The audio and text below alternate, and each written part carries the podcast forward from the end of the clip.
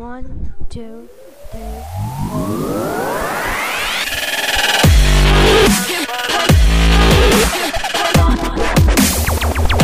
In California to mine spent more money than they got from mining in the case for gold.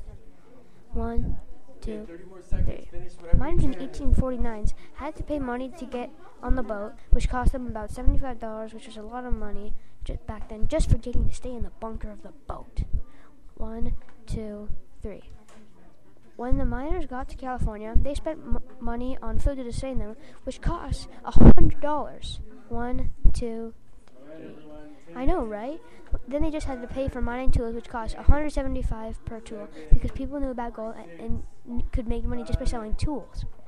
In, in the end, miners get $75 worth of gold. Who makes more money, the miners or the merchants? The merchants got $250 just from a miner.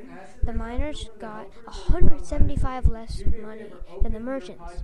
The miners just wasted their time getting ripped off by some merchants. One, two.